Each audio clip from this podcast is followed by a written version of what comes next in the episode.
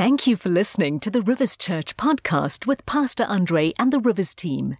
Be sure to subscribe for a weekly dose of encouragement and inspiration to help your daily life. We pray that this message will help in whatever season of life you might be in. We're going to be dealing with, for the next five weeks, the book of 1 John, or the letter of 1 John. And um, as I opened this morning, J.I. Packer who passed away in 2020, wrote a number of very important books, but one of them is called Knowing God. He said this He said, Doctrinal preaching certainly bores the hypocrites, but it is only doctrinal preaching that will save Christ's sheep. So we need to know what we believe, not just be boosted and inspired with hype. It will save us when we have a deep grounding of the Bible.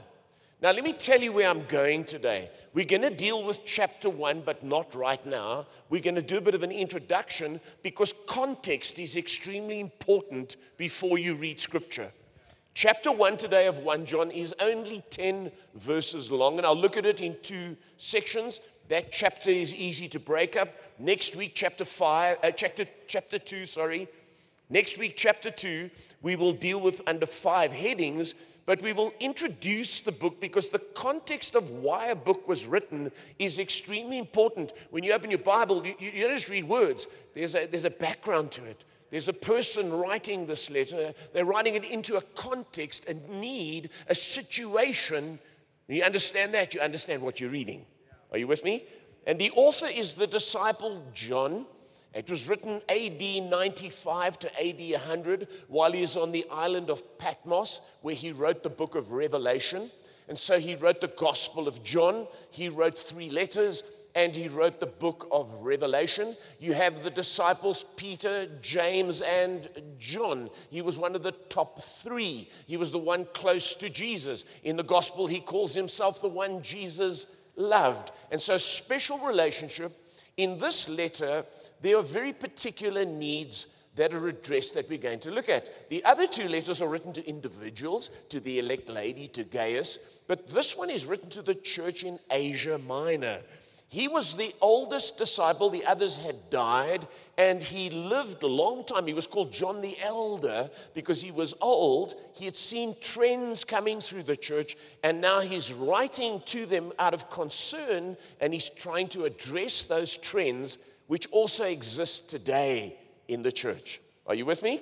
And so he writes this letter, and uh, Rome had come along and it had conquered Jerusalem in AD 70. So this is some 20 years later.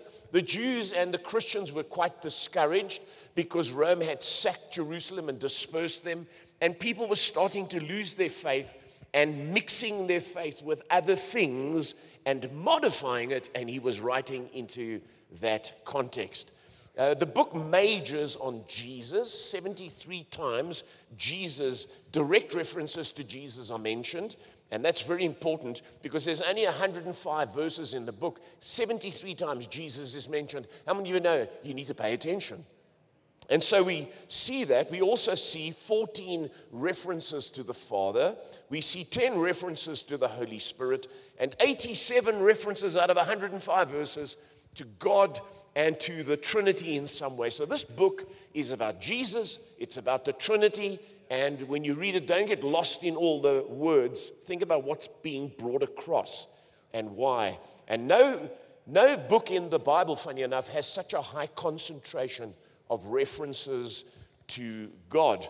And there are what's called parallelisms, if you're making notes. Parallelisms are contrasts. So there's several of them. We have Christ, and then you have the Antichrist. You have light, and then you have darkness. You have truth, and then you have falsehood. You have righteousness, and then you have sin. You have love for the Father and love for the world. You have the Spirit of God and the Spirit of the Antichrist. So contrasts all the time, which are important for you to recognize. And the book is really about recognizing error. But when you recognize it, you've got to deal with it with a spirit of love, not a spirit of superiority or condemnation. Are you with me? Now you say, well, you're saying a lot. We'll read in a moment. And when we read, you'll be like, aha. Okay? All good? You're at home? It'll be aha. That's if you don't get up and go to the kitchen, eat cookies, or talk to people. Just keep your eyes on the screen. Now, the words that come out in this book are interesting. We read the word love a lot. And we're going to deal with this over the next few weeks. We're going to find out what love really is, not what the world thinks it is. And the context will teach you what love is. It's a noun in this book. 46 times that this noun is mentioned, and uh, never once is the, the, the, the, the, the word for love. You know, there are four words for love in the Bible. One of them is erotic or sexual, it's never mentioned. It's never mentioned. So when you read that, it's not referring to that. You can't take that word and turn it into something it's not. And it's referred to in the book. And uh, you read this phrase, if you're making notes this morning, to know. The, the phrase to know is mentioned 35 times. Now, why do I emphasize all this stuff? Is because Christianity isn't all about emotion, it's about knowing things.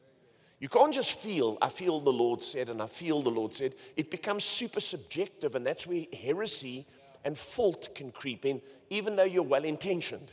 You've got to know what you believe. It is mental and emotional. Love the Lord your God with all your heart, all your soul, all your mind, and all your strength. Are you with me?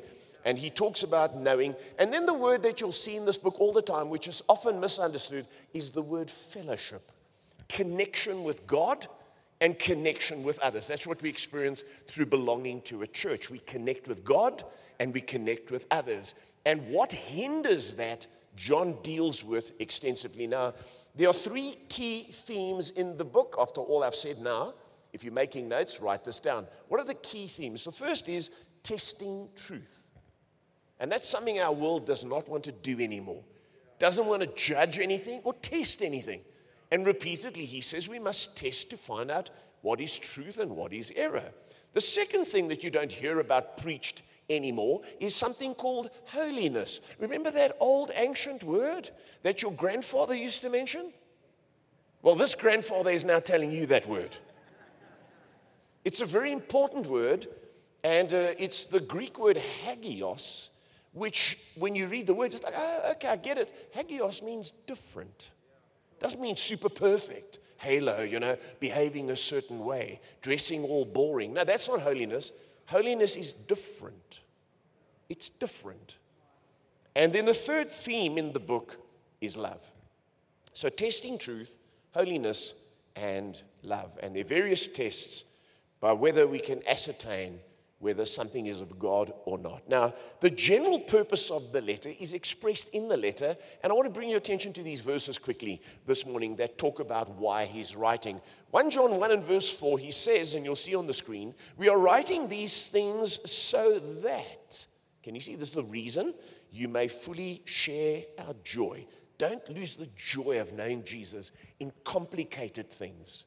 Then he says in 1 John 2 and verse 1, I'm writing this to you so that you will not sin.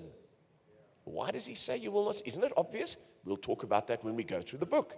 then 1 John chapter 2 and verse 12, I'm writing to you who are God's children because your sins have been forgiven through Jesus. That's the reason he's writing.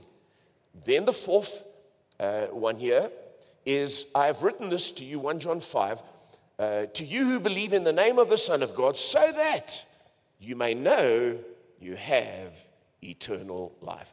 So, confirmation, warnings, this is what comes through. And then he also talks about writing to fathers, writing to children, writing to young men, but we'll deal with that next week. Now, there are two errors addressed, and I'll get to read the text in a moment. These two errors, if you understand them before you read the book, they make a massive difference. And the two errors that existed in that church at that time in Asia Minor, they exist in the church today. The first one is called Docetism D O C E T I S M.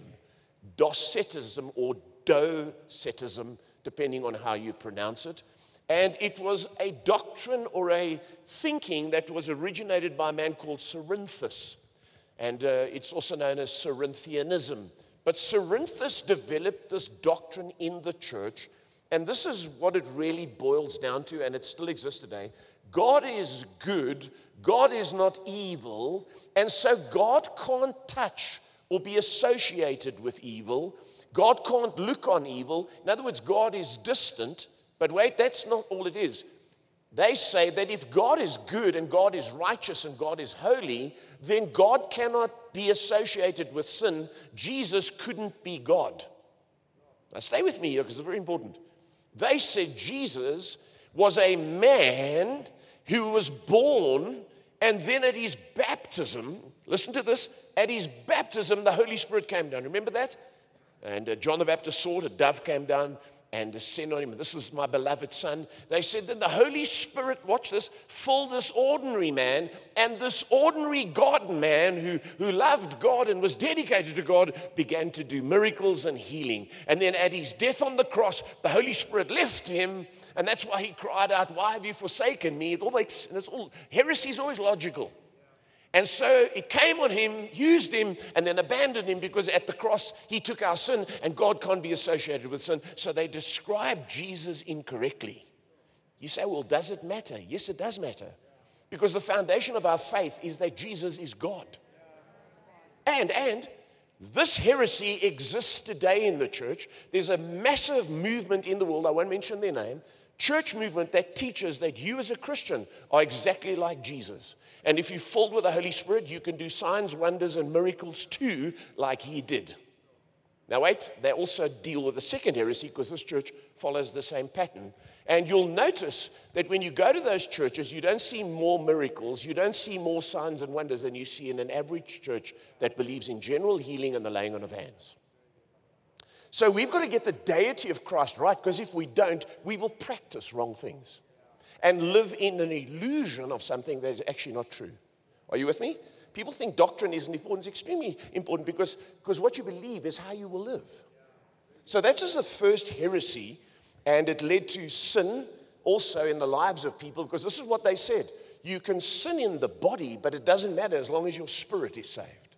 So if I believe in Jesus and I love him, God will overlook the sins of my body, and this is what we're teaching in churches today. He loves you so much, it doesn't matter what you do. And John says, if we, have, if we say we have no sin, we lie and do not the truth. He's not trying to finger the Christian who's walking with God, he's trying to finger those who are trying to excuse themselves. So, Doceticism, Cerinthianism from Cerinthus, and the second thing that he's addressing in this book, which is in the world today again, is something called Gnosticism. It starts with a G, G N O S T I C M, like Gnosticism. And it comes from the Greek word gnosis, G N O S I S, which means to know, and it refers to special revelation or special knowledge. Now, there were people in the church who thought they had a, had a, had a greater spiritual knowledge than the average Christian. They had special knowledge and they, they mixed Eastern religion they coupled it with Christianity. It was a blend. And there were some spiritual practices like meditation, asceticism. That's why Paul in Colossians writes about, you know, do not eat, do not handle, do not touch. They thought if you did those things, you would end up like in Eastern religion at a different level. So they taught the church, you need to do this, you need to do this. But that actually is not what the Bible teaches.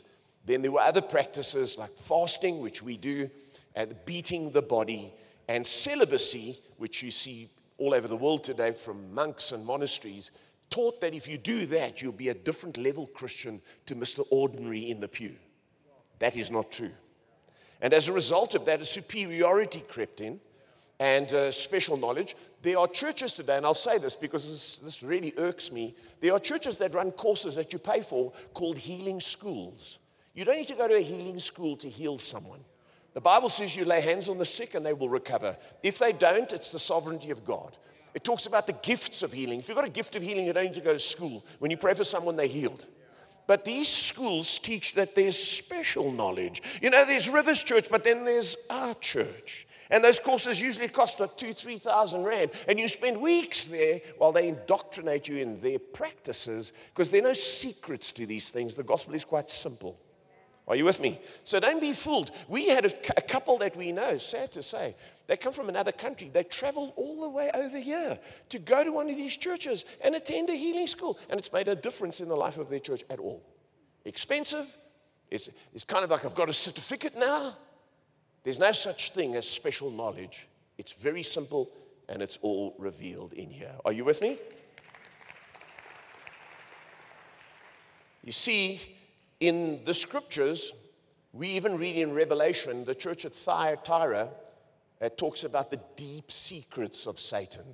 It's a deception that creeps into the church. William Barclay, who's written the Daily Study Bible commentary, says this, and we'll read our text in a moment. He says, The Gnostics, therefore, divided men into two classes the psychikoi, that's a Greek word, who have never advanced beyond the principle of physical life and never attain to anything else than what was, to all intents and purposes, animal living.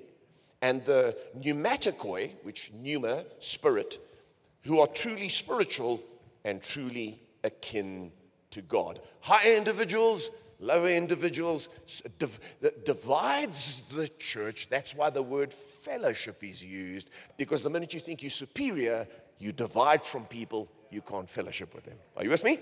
Okay, it makes sense. And uh, interesting thing is, uh, uh, heresy always makes the teacher great. Sound teaching always makes Jesus great. And these teachers or these heretics thought they were improving the church, but actually they were harming the church. And the same is true today. People who preach things that are unsound think they're really helping people, but actually they're damaging the church. So, context is important. And now we come to read five verses. You say, It's about time. And we're going to look at it in two sections. So let's read from 1 John chapter 1 and verse 1 in the NIV. And he says, That which was from the beginning, very important, the beginning of time, which we have heard, which we have seen with our eyes, and we have looked at, and our hands have touched, this we proclaim concerning the word of life. He's referring to Jesus here. He says, The life, speaking of Jesus, appeared.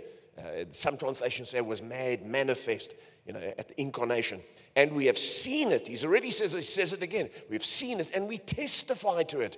And we proclaim to you the eternal life which was with the Father. Not the good man, he came with life in him to bring life. And he says he was with the Father and he has appeared to us.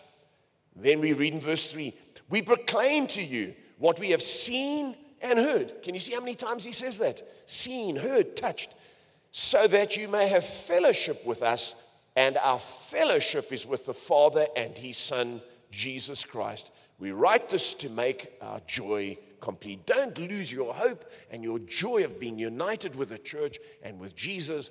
This is the Jesus who came. And so, number one here, we're looking at it under two headings John's witness to the deity of Christ. He now says, I, I was with this man for three years I touched him, I saw him, we, we, we, we saw his miracles, we heard his voice, and uh, he mentions four times seen, he mentions twice heard.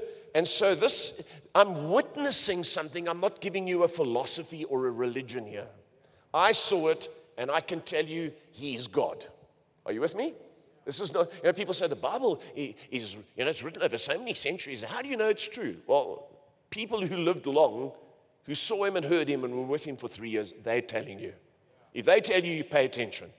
You listen because our salvation hinges on it. And in fact, in order to reiterate that, John, when he wrote his gospel, he speaks a similar language. And I want us to read from John chapter 1, the Gospel of John. We'll read a few verses there. If you want to turn there, you can do that, or you can look on the screen. Uh, it says again, notice, in the beginning was the Word in other words, the Bible you read is actually Jesus. And it says, and the Word was with God, and the Word was God. He was with God, notice, in the beginning. And through him, all things were made. Without him, nothing was made that has been made. So just pause for a moment. Here is the Creator God in Jesus. That's why when you read Genesis chapter 1, it's let us make man in our image, plural. People don't believe this anymore, they believe in evolution. But that's why Jesus is so important, because he's not just a religious teacher, he is the creator who became flesh.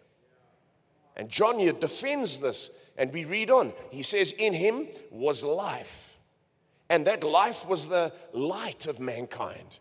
The light shines in the darkness, and the darkness has not overcome it. In other words, even though he's been crucified, he lives. And he says, The word became flesh and made his dwelling among us. He became a man, but it was God in the man. God dwelt in human beings. And uh, that uh, Doceticism thinking that God couldn't come into the world is not true. And he says, We have seen his glory. Glory means radiant light. The glory of the one and only Son. Notice that one and only Son who came from the Father, full of grace and truth. He is the God of eternity and he is the Savior of history. And here he presents him because the deity of Christ is upon which our salvation hinges. God came down and in his person paid for our sins so that we could have fellowship with God. He was life and he gave life. Does that make sense?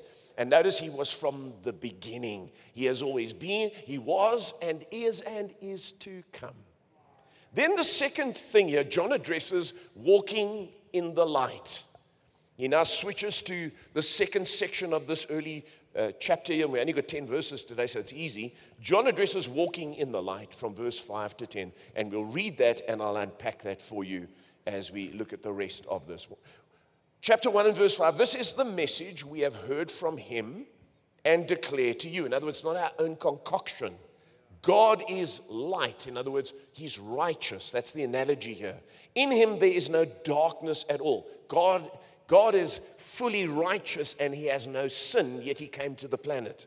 And he says here, uh, if we claim to have fellowship with him, to be united with him, yet we walk in darkness, in other words, we live in sin, we lie and do not live out the truth. You can't sin in your body and not sin in your spirit. You can't excuse sin and call it modern times or lifestyle or reinterpretation. You can't. If you say you're connected to this God, you've got to walk as He walked. He says that in chapter 2. Are you with me? And that's why he's addressing, he's not trying to make you feel guilty as a Christian. He's saying, hey, these two things don't work. How can you, how can you live a life that the Bible says you mustn't live and then call yourself a Christian? It's exactly what people are doing today, and the church goes along with it. Why? Because we have topical preaching instead of doctrinal preaching. We don't know the simplicity of this. Am I making sense today? And we're not condemning anyone, we're just presenting the truth of how we live. He says here, uh, we lie and do not live out the truth. But if we walk in the light, in other words, in righteousness and obedience, as He is in the light, we have fellowship with one another. This unites the church and doesn't divide the church. And He says, and the blood of Jesus, His Son, purifies us from all sin, cleanses us, the NIV, uh, sorry, the King James says. Then he says this notice, if we claim to be without sin, we deceive ourselves and the truth is not in us. Why is he saying that? Is he saying, hey, do you think you're so good? You think you're a Christian? You've been a Christian for years. Uh, you're not. He's not saying that. He's not saying you're not loved by God and you're not a Christian, and he's not saying your sins are forgiven. He's saying if you think that you are so like sinless perfection, you're making a mistake. You are loved by God, but you also need to grow in God. Are you with me? And then he says here, if we confess our sins, he's faithful and just and will forgive our sins and purify us from all unrighteousness. If we claim we have not sinned, we make him out to be a liar, and his word is not in us. So, very important here that uh, he's making sin an issue. He's saying sin is an issue and it needs dealing with. It needs dealing with at salvation. Otherwise, you can't be saved. Jesus needs to be your Savior, and all your sins need to be forgiven because you follow Him and believe in Him. But then, as you walk as a Christian, you can't do as you like. You've got to constantly come to Him to stay connected to Him. And how you do that? Just like you confess at salvation, you confess every day, and that keeps you connected to Him and to others, and that's what keeps the church pure. If you think it doesn't matter what you do in your body because God loves you, you've only got half a truth. Because you see, what's happened in the church, it's happening today, it happened then, is we mix up two things. You're making notes, write this down. We mix up something called justification and sanctification. Justification is your position. Remember, I spoke about being seated in heavenly places sit, walk, stand? You are saved and have a position in God called Christian. You are a child of God, a royal priesthood, positionally. Because of like birth, you know, like when you're born in a rich family, you might have no money, but if your parents are rich, you're positionally rich. And so we are saved, we're on our way to heaven, but then sanctification is what we call not position, process. There's a process of growing in righteousness. I don't swear anymore. I don't speak like the movies. Hmm? The only F word I use is friend and fellowship. Come on now. And people today are living as they like, as long as the church has got a vibe. We just love you, brother. And that's not sound doctrine. And they had that there. We have it today. We've got to understand and we've got to confess. And when you confess, you get forgiven. Now, people say, well, why do, I need to, why do I need to confess my sins? Well, you see, here's the thing. If you're making notes, you are, but you aren't. That's the tension of the Christian life. I am forgiven by God. And here's where Christians have a problem because we have what's called an overemphasis of grace. People say, yes, but you, you see, and, and can I say this? Every heresy has resurgences. They come and go, they come and go. In the 80s, we had what was called the heresy of sinless perfection. And that heresy has been propagated again today. You know what it says? It says in 2 Corinthians chapter 5, notice this on the screen with me, this, this, this verse here, and I'm prompting the visuals team to bring. You see, you just, you just have to keep repeating yourself. It's like a wife at home. If you keep nagging, it eventually comes up. God made him who had no sin to be sin for us, so that in him we might become the righteousness of God. So what they say is, you see, Jesus took on all your sin, and now you, you shouldn't even call yourself a sinner. In fact, there's some of them that are extreme, and we grew up with this, is that, you know, when we sing Amazing Grace, when it comes to the phrase, that saved a wretch like me, they won't sing that. I keep quiet. I'm not a wretch. I'm the righteousness of God. That's called sinless perfection. No, no. I know what I am in Jesus. I know I'm loved by God, but I also know what I'm not. Come see me at home. Ask her. Then you will discover Saint Andre is Ain't Andre. Come on, how many of you? So we are, but we're not. I don't have a problem with that. I know that God loves me. I know I'm saved. And I'm on my way to heaven, positionally. I know that God loves me no matter what. Through Christ, has forgiven all my sins. But now when I walk it out, if I say I have no sin, I lie and I do not the truth. But if I confess my sins, he's faithful and just. Now, this is what Philip Ryken said. He was the president of a Bible college and a great theologian. Stay with me. We'll look at this in two parts. He says this God has already forgiven all our sins, one and for all, once and for all, once and for all, through the death of Jesus Christ. Why then do we need to keep on asking for his forgiveness? The answer, of course, is that we are not perfect and we never will be in this life. We keep on sinning, we, we break God's commandments every day in thought, word, and deed. And although all our sins have been forgiven, past, present, and future, sin, is still, sin still has a way of disturbing our fellowship with God. He then says, he goes on, it interferes with our intimacy with Him, estranging us from His holiness. When we sin, therefore, our personal relationship with God needs to be restored. The Puritans called this renewing our repentance. It means asking God to take the forgiveness He has already granted through Christ's death on the cross and apply it freshly and directly to our sins. Can you see now why it's not right to just believe in Jesus and live as you like and call it love? There's a difference. If He is life, we need to live the life. If He is in the light, we need to also walk in the light. But the Gnostics and the Doceticism and the, the Cerinthianism, it tried to divide and create special knowledge, but it actually harmed and broke up the church.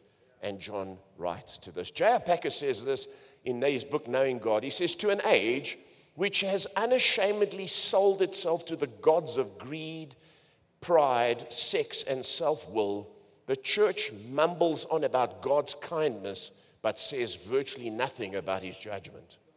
Isn't that the picture of the church today?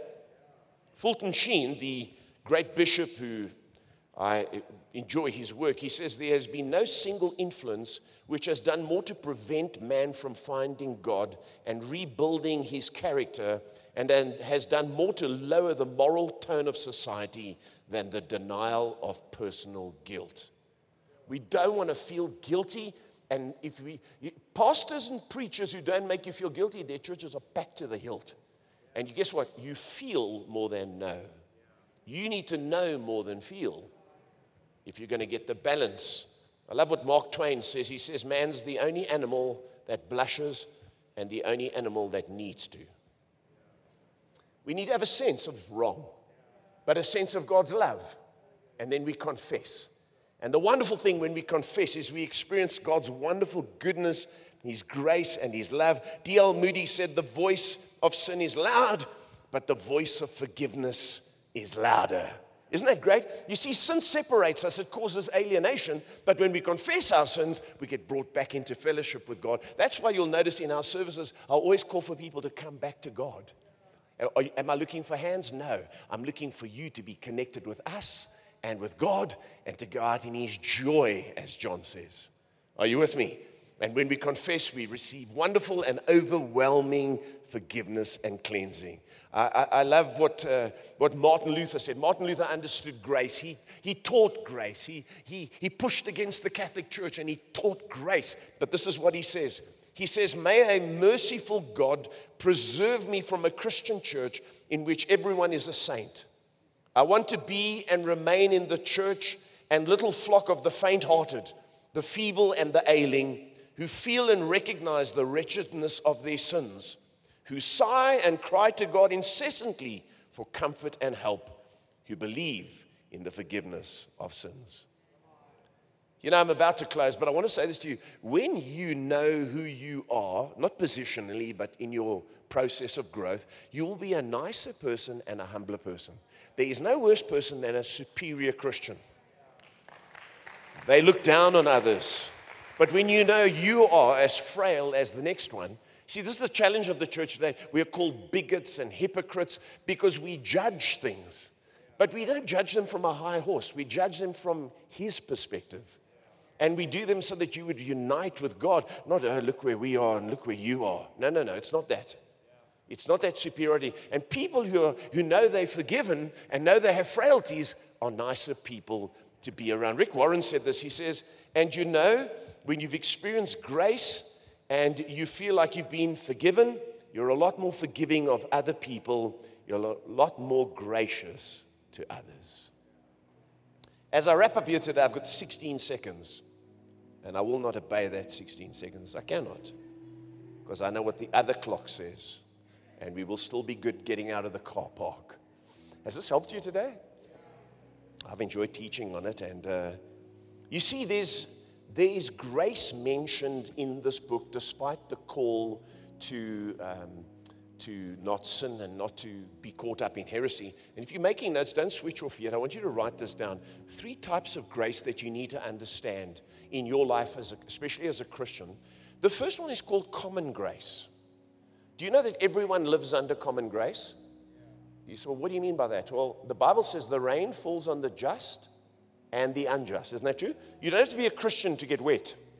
If you, as a Christian, and a non Christian go in the rain, you both get wet. It's called common grace. God, God waters the whole earth. He doesn't just water where you live. I water their garden. Those are heathen. Those are those are uns- ooh, those own a nightclub. No rain. No, the rain falls on the planet. Food is given to the planet. It's actually God's goodness and common grace we all live under. But then we experience when we receive Jesus, we receive the second one. It's called saving grace. So even if an, if a non Christian tells you, I'm rich and I've got a lot of money, it's common grace, not saving grace. It doesn't mean God loves them. You know what I mean? Uh, you know what I mean? God does love them, but it doesn't mean He specifically loves them even though they're sinners. No, they experience common grace. But all people need to find saving grace. That special love that comes from Jesus and uh, as a savior, and we receive it by faith. But there's a third one, and this is often over, uh, overlooked, and John talks about it. It's called refreshing grace. It's what happens when you confess your sins, even though you're saved, you get refreshed. You get that, I'm forgiven. You get that new strength. I can go again. Are you with me? You see, you don't stroke the sinner. The sinner needs saving grace, but the Christian needs refreshing grace. Does that make sense? And when you understand those three, you'll live a balanced Christian life. You won't want to sit under teaching that keeps stroking you and telling you, God loves you, God loves you, God loves you. I don't want to be told God loves me all the time when I'm living incorrectly. I want to sense guilt and a sense of, yes, I'm not in the light. And you know what? I'm creeping into darkness. And you know what? I'm, a, I'm, I'm compromising. No, I need to come back. I have saving grace. I need refreshing grace. Does that make sense? And it's so important for us to walk in that. That's why today, as we close the service in just a moment, I will ask people to receive saving grace. Because they might be living under common grace and living a lovely life, but you need saving grace so that you can go to heaven. It's the gift of God. But also, some people who've drifted far away, they need refreshing grace. Yes, I recognize, I confess, I failed, I'm coming back. Isn't that good? And we do that in all our services. We extend a hand to people to receive saving grace and refreshing grace. Have you been helped from these 10 verses today? How many of you enjoyed it? If you're a Christian today, I want to encourage you to experience refreshing grace on an ongoing basis because it's something we seldom talk about. Now, before I wrap up here, and I've got a minute, I'll, I'll, I'll tell you this quickly. In a book by Philip Yancey, it's called What's So Amazing About Grace.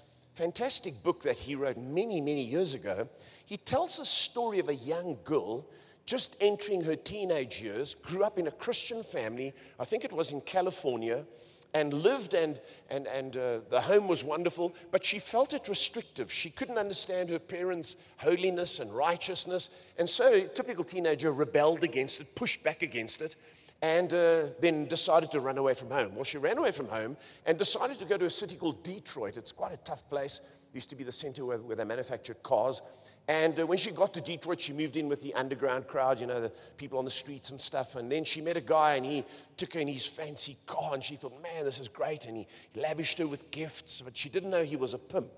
And after a while, she, he, he began to groom her, loved her, blessed her, and she couldn't say no. Then he started using her, and she started sleeping with men. But because she was sleeping with men, she couldn't, couldn't live with it. She came from a Christian home. The guilt overwhelmed her, so she started taking drugs. And that's how you numb yourself and you keep going. But eventually she got to the place where there were black rings under her eyes. She was devastated. She couldn't believe she was living like that. She had no money left, and he started smacking her around. And what started off glamorous ended up being terrible. And like a prodigal, she decided she needed to go home. But she said, My parents are going to be hectic. They're never going to accept me. So she phoned, but couldn't get through. And uh, so left a message, you know, those days on the answering machine, left a message and, you know, I'm coming home. Would it be okay? I'll be, I'm, I'm on this bus. She managed to scrape the ground, bus fare together. And then she got on the bus and long trip from Detroit back to California. And finally, when she got to the bus depot, she wondered, what kind of look will my father give me? What kind of look will my mother give me? Will my mother be there alone? You know, typical mom. My dad probably won't even want to come and look at me. And after all I've done to them and what all they've done for me, you know, that whole thing.